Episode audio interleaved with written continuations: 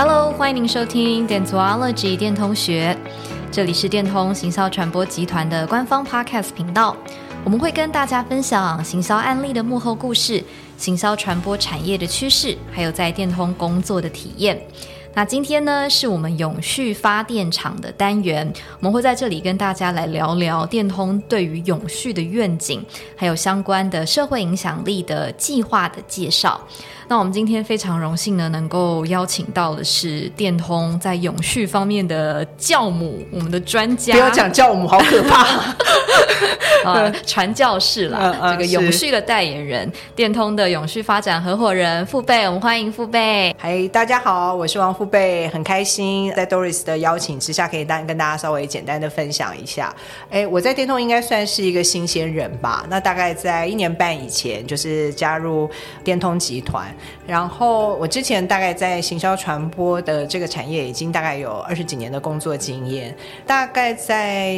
两年以前吧，就是哎自己突然觉得在职场上可能需要有一些转换，休息了一阵子，那很开心，就是呃台湾电通电通这样子的一个大的集团有一个这样子的工作机会，那这个工作机会正好是我人生下半场想做的，其实就是永续，好，所以谈了一一阵子就正式。是的，来报道。那目前我的工作就是电通永续发展的合伙人。那我做两件事，第一个部分就是协助我们电通集团在台湾，我们怎么样把这个所谓的永续行动可以导入。那第二个部分当然就是帮助客户，也是我们一直在讲 B to B to S 的概念，就是怎么协助客户去做一个所谓的永续转型这样子的一些个顾问。所以我现在原则上负责这两大部分。因为父辈提到，其实你在这个产业已经很久了，但是过去主要是做跟公关比较有关的。对对对。那你当初怎么会接触到永续这个议题？有没有什么具体的原因让你决定啊，我就是要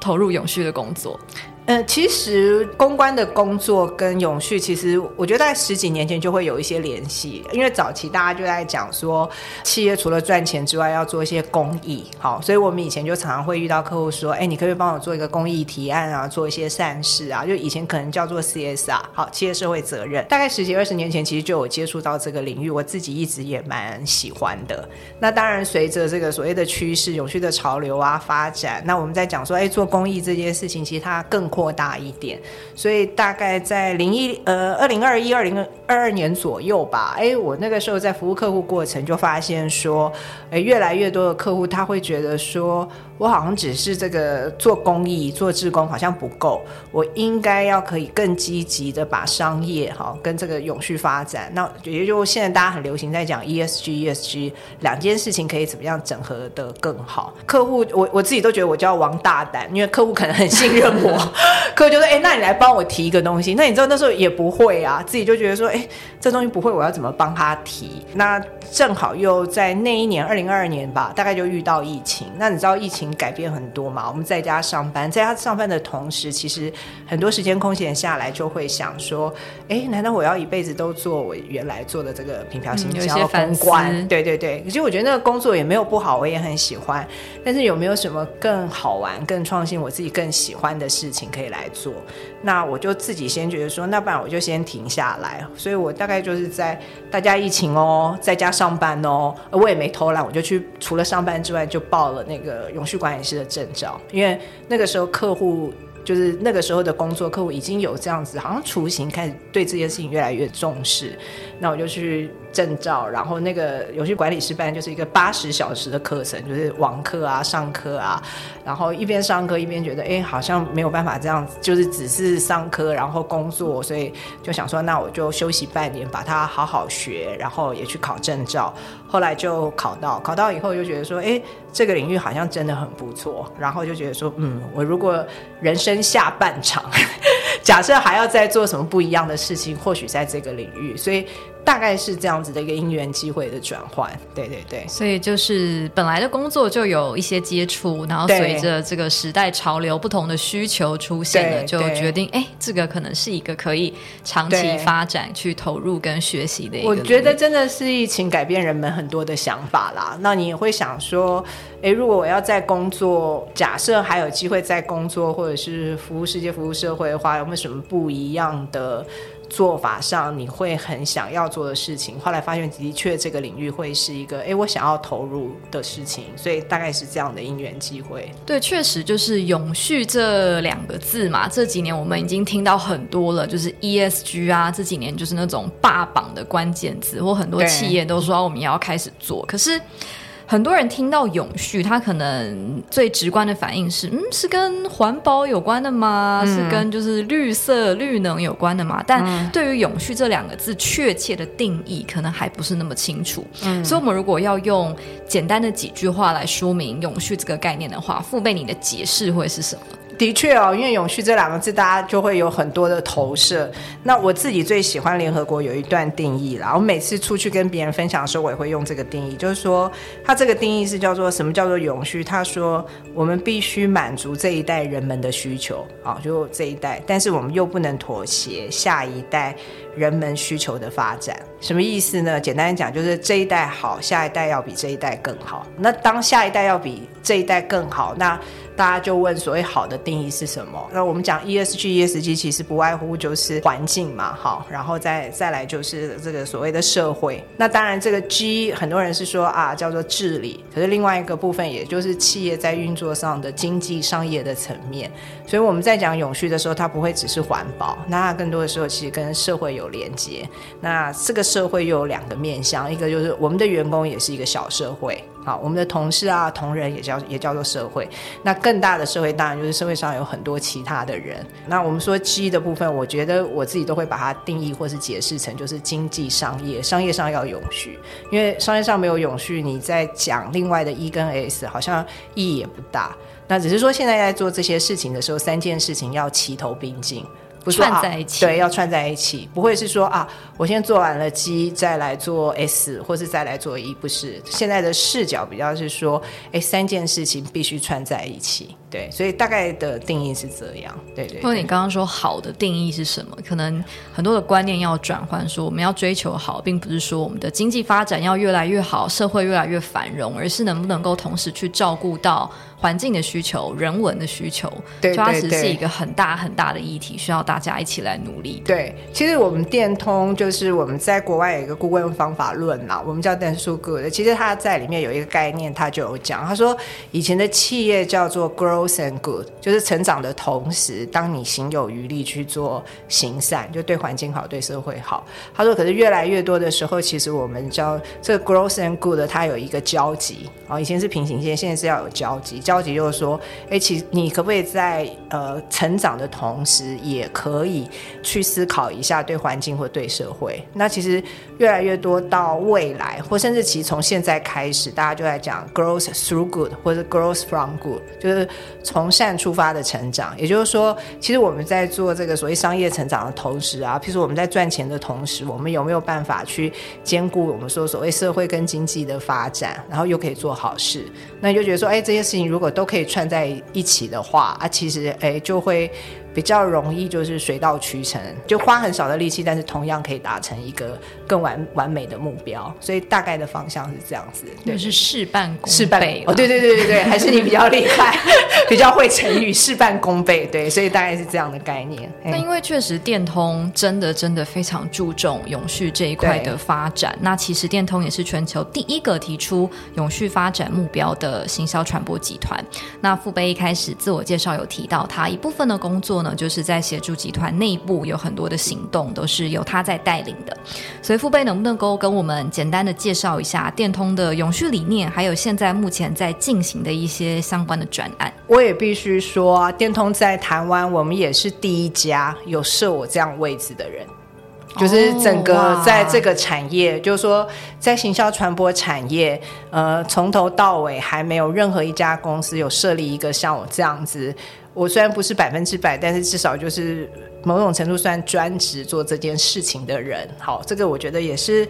电通算是一个蛮有远见的，走在前面，走在走在蛮前面的一一个公司。好，那如果我们回过头来讲我们自己的话，那当然因为我们是在一个日本的上市公司，所以这样子一百二十几年的这个上市的历史，上市公司当然有一些所谓对永续的要求。不过我们我们整个全球大概在两三年前就把我们自己的这个永续的方向定调在三个策略的主轴，第一个就叫做环境永续。好，那这个顾名思义就是说，诶，我可能要怎么样可以对环境更好？好，那第二个部分我们叫做多元包容。那多元包容比较就是 focus 很集中在所谓员工啊，怎样对员工对对员工更好，对环境对对人人所在的这个工作场域更好。那第三个我们叫数位共好的话，就是比较进到社会的领域。那譬如说我们说所谓有永续永续之身啊，我们的一些公益活动啊等等。所以大概我们会分成这三个所谓的主要的这个主轴。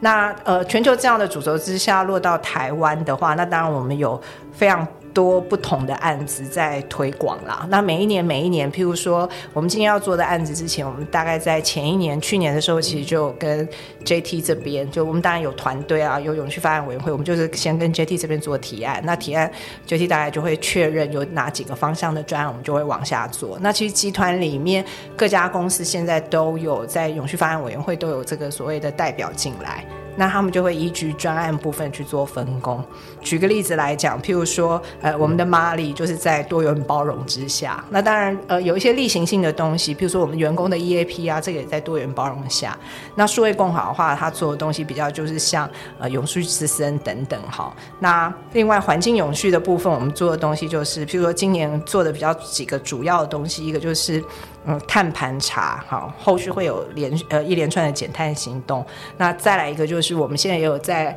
呃协助 Media Service Line，就是呃我们这个所谓媒体服务的这个这这个单位啊，跟 Robin 他们一起，我们去做这个 Green Media 的部分。所以大概呃。我们在电通做的这个策略方向，好，就主三大主轴之下，我们都有一些不同的方案开始陆续展开。这都是一个全员投入的行动。哎，某种程度上算是。对，我特别想要介绍我们今年做了这么多案子当中，以永续沙龙为例啊，因为永续就是一个你知道新的潮流、新的知识嘛。那其实我们的同事也很担忧啊。我知道我们很多同事也花了很多时间去考那个永续证照，对，那个像我之前一样八十小时，对对对，很。难报名秒杀的那一个，那我就我们就在想说，哎，既然同事有这么大的需求，然后电通又对这个永续的发展转型又这么重视，我们是不是可以从技能面来协助客户？所以我们就花了一些时间，把这个所谓的八十小时规划成八堂课。那在今年七月份会推，陆陆续续一直做，呃，一直上到明年一月份为止。那这八堂课，我们特别把它做成概念的四堂课，然后这这个概念的四堂课，然后还有所谓的规划，好，就是你你学会了以后，你大概就可以知道怎么协助客户规划的四堂课。概念的课程可能包含，譬如说啊，永续流行的趋势啊，那些呃，大家在讲什么？什么叫做碳呐、什么叫减碳呐、那又或者很热门的题目叫什么循环经济啊？那你想要知道那个做最好的这些公司永续怎么做的、啊？就是类似从这个深入浅出的方法去提供，就是同事们对于永续有一个基本的知识领域，因为。我们在做行销传播的同时，我们不需要弄到那么复杂，但是我们至少要有一个基本的知识跟技能，可以跟客户对话，可以在跟客户在互动的时候知道说，哎，我们在这个领域，我们到底哎知识的水平在哪里？那另外一个东西就是规划，因为毕竟我们还是行销传播的专业哈，所以客户有可能会问到的，就是说，哎，那你们在做这个所谓的呃永续上面有没有什么一些创新的做法？那我们在行销传播上面可以怎么规划？又或者有的时候客户要做一些社会参与的案子，怎么规划？那我们都会去透过这个八十小时变成八堂课，非常精髓版，大家可以很快速的学习。诶，我要特别宣传一下这个八堂课之后，只要你上了六堂课哦。还有认证可以提供给大家。这个认证还可以分享在你的 LinkedIn 上面。所以，我们是希望通过这个比较有系统的做法，让大家去一起学习好这个所谓的永续的知识。就我们不用去外面抢课程，不用抢了，不用抢了，八十小时变八堂课，对，非常精华浓缩版。对对，对，而且刚刚听起来其实很实用哎，我们不是只有讲理论，我们还教你直接的实作。对对对，所以还还会请客户来做一些分享等等，所以我觉得这样大家对大家都有很多的学习跟帮助。对，我想这样的课程其实不只是我们电通内部的同仁很需要，我相信外面的企业想要做永续，他们也很希望呃有一个很完整的体系去了解到底永续是什么。那父辈的工作内容有一块也是在帮客户做永续方面的转型嘛，所以这段时间你在工作上的观察，你觉得？台湾的企业这么想要推动永续，可是，在过程中有没有一些困难或挑战？有没有可以克服跟解决的方法？哎，我自己看到三个比较大的困难了。第一个就是说，很多企业我们在观察，它就是导入永续转型跟商业运作，常常变成两条平行线，就永续做永续，商业做商业。其实这样。不太行，因为如果永续没有跟商业有一个强连接的话，其实很容易做的有一搭没一搭，而且我觉得没有办法得到这个企业 CEO、企业的负责人的这个眼光、关爱的眼神，所以我觉得是第一个我们看到的状况。那第二个，其实呃，我觉得客户在看永续的时候，很容易从报告书就是标准开始。那我觉得那个没有什么不好，可是从标准开始的时候，往往会受限于框架。可是其实永续是转型，就跟数位转型一样，是活的。对，是活的。它其实是一个永续转型。那如果说是一个永续转型的，它它需要什么？它需要创新，它需要用一些创新的观点、创新的思维去。去思考，呃，譬如说啊，假设我今天是做这个所谓的通路业者，我们说，哎，我们在采购什么蔬果的时候，有没有办法去采购丑蔬果去卖给这个消费者？丑丑蔬果也是可以吃的啊。好，举例像这种，就是有没有从一个创新的观点，或者我们在看到国外很多案例，譬如说电通在这个丹麦有做了一个案例，是那个 IKEA，IKEA 就是哎卖。IKEA 都卖一手的家具嘛，那他们在这个所谓的 Black Friday，好，就是黑色星期促销的时候，他们去做这个所谓的。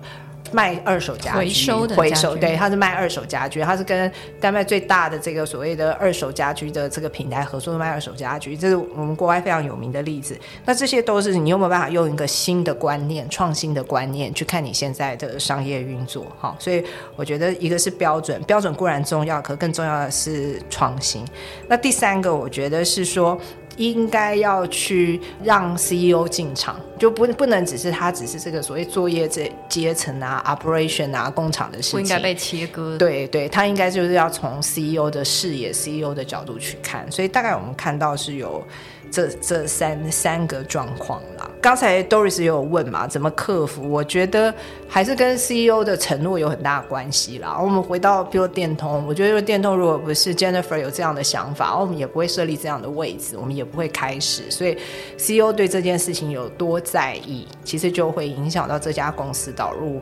永续的进程有多快，或者是说，哎，真正认真做的状况有多深。那第二段，我觉得，但 CEO CEO 有承诺还不行，因为这个事情很庞杂，所以哎，技能上面大家可以怎么提升？像我们刚刚讲说，哎，为什么要做这个永续沙龙啊？好，那技能上的提升，那我们在文化上有没有透过一次又一次的活动？我们家自己也是这样嘛。我们去年譬如说吃素减碳啊等等，都是透过活动让人们看到或相信，那这件事情不是离我太远。它其实，在日常生活就可以实现。那当然啦，跟 KPI 也有关，毕竟我们还是在商业领域运作啊，所以，诶，这个当中的 KPI 怎么被设定？好，那我也有看到越来越多的客户，其实他们在一些 KPI 的设定上，也会把永续看成是一个很重要的指标。所以，大概我觉得建议的方向怎么克服，大概会是从这三个啦，就是我们说这个高阶主管的承诺啊，企业的技能跟文化的建立，当然还有一个就是 KPI 的。设定对，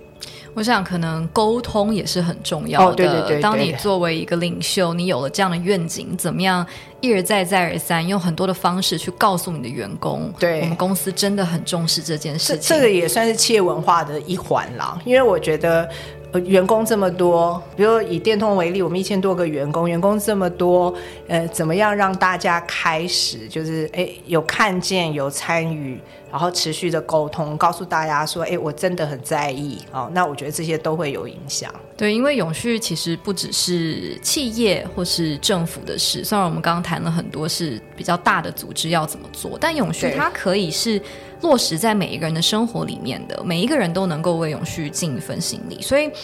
呃，父辈有哪些建议？如果说我们作为一个个人，我也想要加入这个永续的行列，有没有一些具体的做法？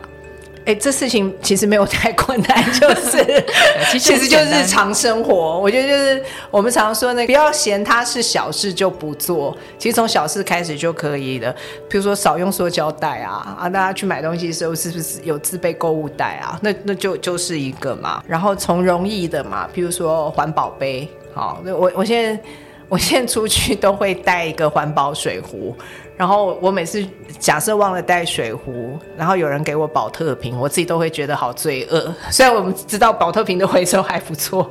但是我就觉得啊，好罪恶，我竟然自己忘了带，所以就从容易的啦，自己带环保杯不会太那个啊。然后我觉得还有方便的啦，譬如说呃，珍惜食物哦，我们去还有另外一个，我们去年做那个吃素减碳也是啊。对，就是吃素，因为吃素本身就就就跟减碳有很快的连接，而且吃素有的时候对身体健康也好。没有叫大家餐餐吃素，可是你至少诶一餐吃素好像也可以，这些都是非常非常生活化，大家在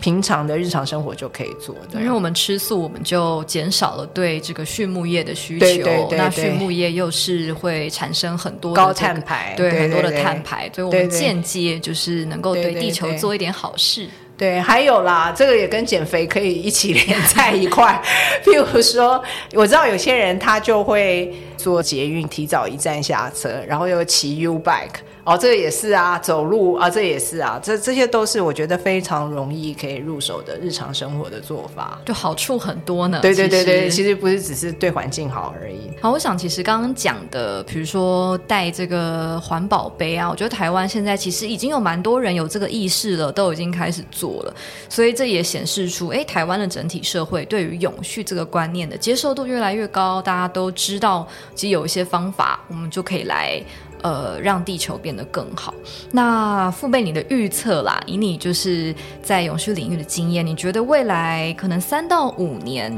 整体的永续的发展的趋势会往哪一个方向走？或者说，你期待这个永续的观念在台湾的社会慢慢慢慢的蓬勃发展之后，可以为整体的社会环境带来哪一些改变？哎，我觉得还是会三个方向啦，一个。流行，因为我觉得现在台湾的呃人啊，或者企业讲到有序，就直接连到环境跟碳，那也也是没有错，因为那个发展蛮大的，好，有很多法令什么都会开始，所以跟碳有关的这个新兴议题，哈，或者是说有什么解决方案等等，这个大概一个方向一定还是会流行个几年。那第二个，其实我们前面有谈到，就是其实永续就是创新，好，就观念上怎么改变，就我们怎么样用商业的力量去解决一个社会议题。那这个商业力量解决社会议题，它不会只是环境议题哦，比如说，哎，现在台湾其实缺工很很严重，很严重，对对对对。那我们有一个客户，他们就。呃，就是有点是辅导这个年纪比较大的人就业，他们去把他们的工作参见。他是那个饭店业者，饭店业者更难找。他就说他们大概半年来都没有一个餐饮的履历进到他们家，哦、他们公司 很难想象。他说半年都没有一张履历。后来他们就想说，哎，那我们可不可以推出一个东西叫壮帮手，壮年的帮手？他就把他们在餐餐厅后台会遇到的工作拆解成一个一个，然后每个工作可能只要做两三个小时。他就是欢迎征求这个所谓的就年纪，就是哎，你觉得你只要两三个小时出来来帮，那他就拆解的很细，譬如说切菜，可能就一堆妈妈来切菜或者干嘛，就拆得很细这样子。哎，杰哥，你知道吗？他才就是宣布没多久，他就告诉我说，我一个月已经拿来了三四百封履历。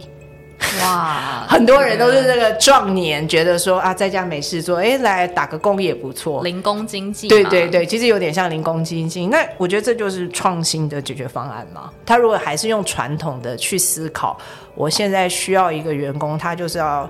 做满八小时，做满十小时，所有的餐饮的细节都要回，铁定找不到。哎，但是如果用这样子的切割，而且这些人来。他不是为了赚钱哦，他是为了要有社交生活。他可能想要有一个，还是能够跟社会社会接触，而且他会自己觉得我对社会有贡献，我有创造一个价值。对对对对对，所以像这种，他他也是创新啊，就是用商业的力量去解决社会问题。那这个问题不是不不仅是环境啊，各各个方面的社会问题，其实都可以去思考的。那我觉得第三个啊，会回到我们这些做行销传播行业的人，其实怎么去做好为永续说个好故事。